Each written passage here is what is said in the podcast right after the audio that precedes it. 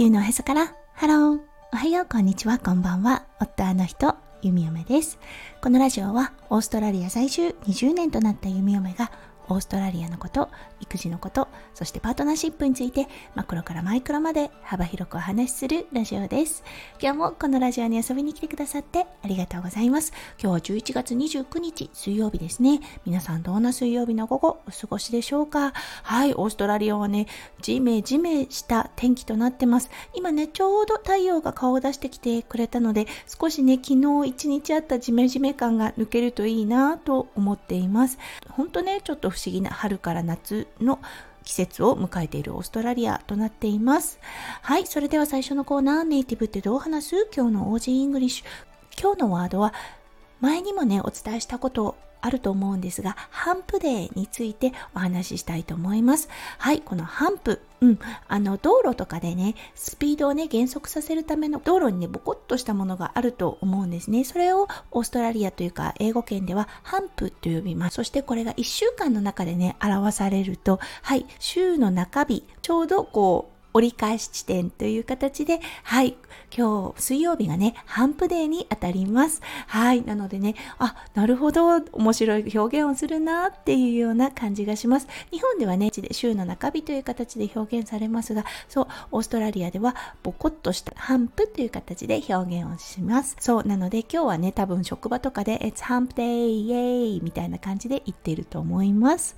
はい、それでは今日のテーマに移りましょう。今日はね、ちょっと遅れてしまいましたが、息子くん11月27日で、はい、4歳2ヶ月を無事迎えることができました。はい、なのでね、恒例の4歳2ヶ月新擬態についてお話ししたいと思います。それでは今日も元気にゆみやまラジオをスタートします。はい、それでは早速行きましょう。4歳2ヶ月の心の部分。はい、これはね、もうあの、弓嫁のラジオでも何度も何度も触れていますが、負けず嫌いが出てきたということです。はい。そしてね、この勝ち負けにこだわるというようなことがものすごく表に出てきました。うん。そしてね、まだ、あの、その感情の、その負けた時だったりとか、できなかった時の悔しさ、そう、それをね、自分でコントロールすることがまだできない状態です。なのでね、完全にこうマルトダウンを起こすというような状態になっています。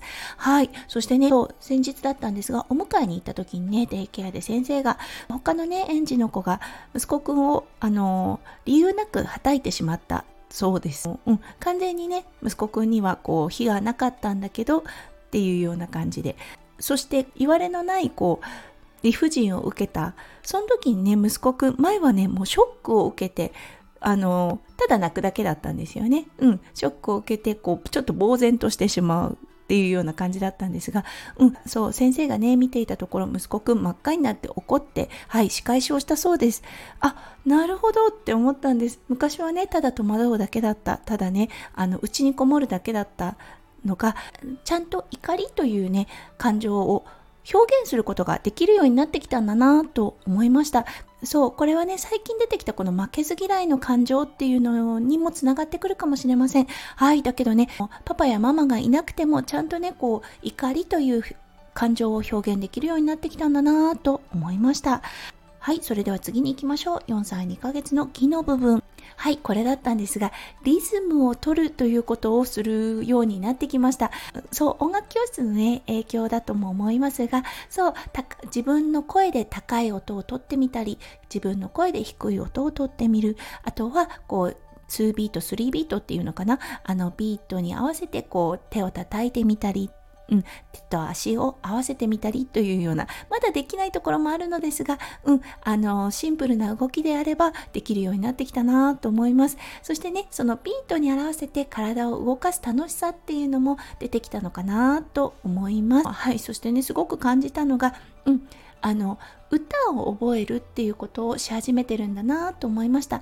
例えばねあのミュージックレッスンで初めて聴いた音楽があったとします。それがそうお家でたまたま YouTube とかで流れた時にあ、僕これ知ってるっていう感じで言い出しました。ああそうだねそういえばこの間の音楽レッスンでこの曲出てたねなんて言いながら。あやっぱり脳にはしっかりとこうインプットされてるんだなというような感じがしました。はいそれでは最後ですね。4歳に1ヶ月の体の部分。はいこれはもう本当にすごい体力だと思います。はいそしてねもう体全体を使うことが大好き。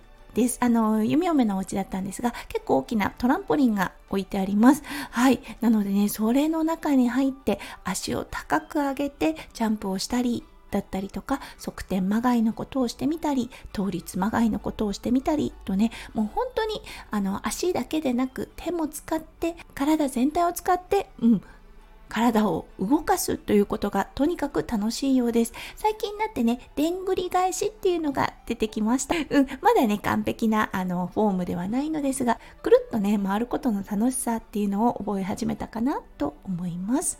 はい、ということで今日はね、4歳2ヶ月の心技体についてお話をさせていただきました。もうほんととにかくね、笑顔で健康でいてくれること、本当ありがたいなと思います。そう、あの、去年、一昨年とね、もうデイケアに行けば風邪菌をもらってきていたのですが、最近ね、デイケアに行っても風邪をひかなくなりました。ああ、免疫もね、強くなってきたのかなというような感じがします。そう、ちょっとね、鼻水が出ても1日2日で収まるというような感じで、うん、あの、お熱もね、最近、あ、そこまで出なくなったななんて感じています。うん、本当あの、集団免疫ではないですが、やはり菌にさらされてそしてね体が強くなるっていうのはあるかなと思います。はいということで今日も最後まで聞いてくださって本当にありがとうございました。皆さんの一日がキラキラがいっぱいいっぱい詰まった素敵な素敵なものでありますよう弓嫁心からお祈りいたしております。